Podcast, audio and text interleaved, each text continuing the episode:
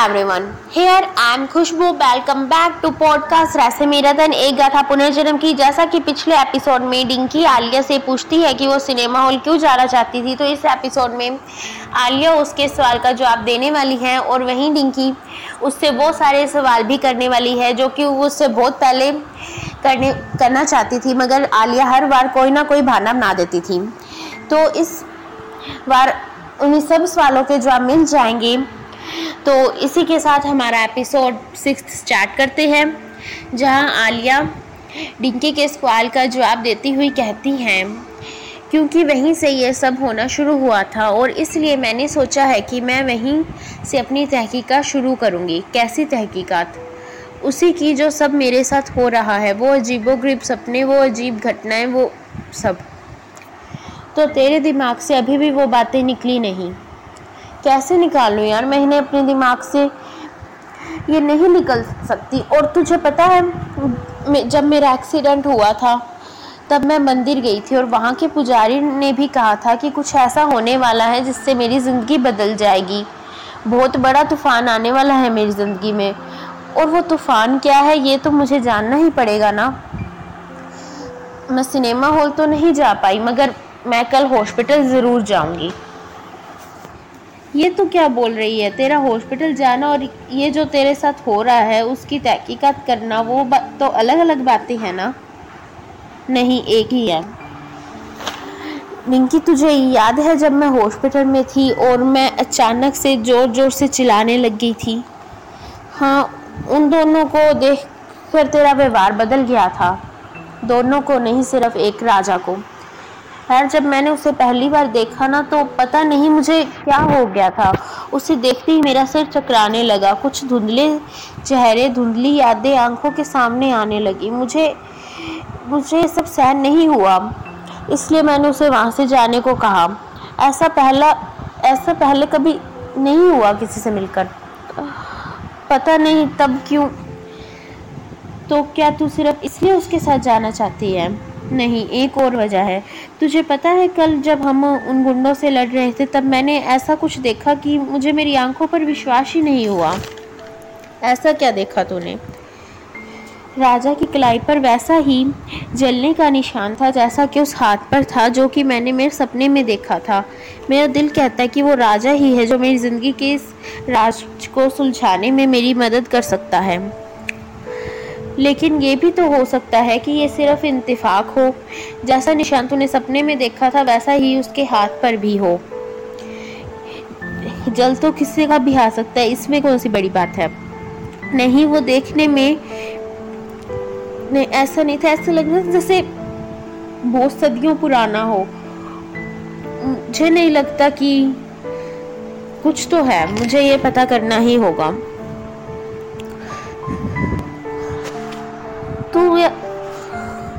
और तू चिंता मत कर। मैं ये पता लगा ही लूँगी। चिंता तो होगी ही ना तेरी। डॉक्टर ने कहा है कि तुझे स्ट्रेस नहीं लेना और तू है कि सब बातों के पीछे पड़ी है। अगर मैं ये नहीं करूँगी ना तो इस बारे में सोच सोच कर वैसे ही परेशान हो जाऊँगी। इससे अच्छा है कि सच क्या है ये पता लगा ही लूँ। ठीक है, तुझे जो करना है कर, मगर अपनी सेहत का ख्याल रखना। अच्छा मुझे लेट हो रहा है, मैं चलती हूँ। ये कहकर डिंकी चली जाती है और फिर अगले दिन वे तीनों अस्पताल के लिए निकल पड़ते हैं। अस्पताल पहुँचते हैं। डॉक्टर राजा और आलिया को बाहर इंतज़ार करने को कहता है। जब तक वो बाबा को चेक नहीं कर लेता, तब तब आलिया सोचती है कि यही सही मौका है राजा से बात करने का। वो उसके हाथ पर मैंने निशान के बारे में पूछती हुई कहती है ये तुम्हारा हाथ कैसे जला? राजा, क्या? अरे, वही जो तुम्हारे हाथ पर जलने का निशान है।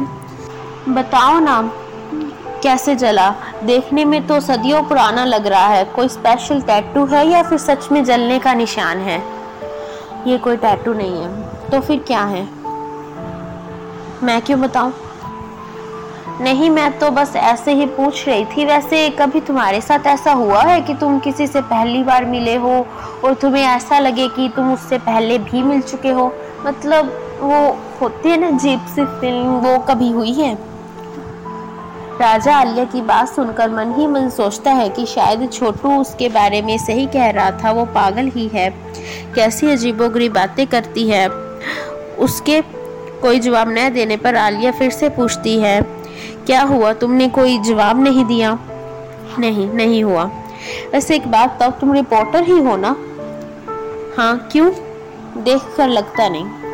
आलिया, उसकी बात का कोई जवाब दे, उससे पहले बाबा डॉक्टर के साथ बाहर आ जाते हैं। राजा और आलिया ये पूछने पर बाबा के बारे में डॉक्टर बताते हैं कि इनकी याददाश्त पूरी तरह जा चुकी है। हम हाँ मगर एक तरीका है जिससे इनकी याददाश्त वापस आ सकती है। आपको इन्हें उन जगहों पर ले जाना होगा जिनसे इनकी यादें जुड़ी है। उस घटना को दोहराना होगा जिसकी वजह से इनकी याददाश्त गई।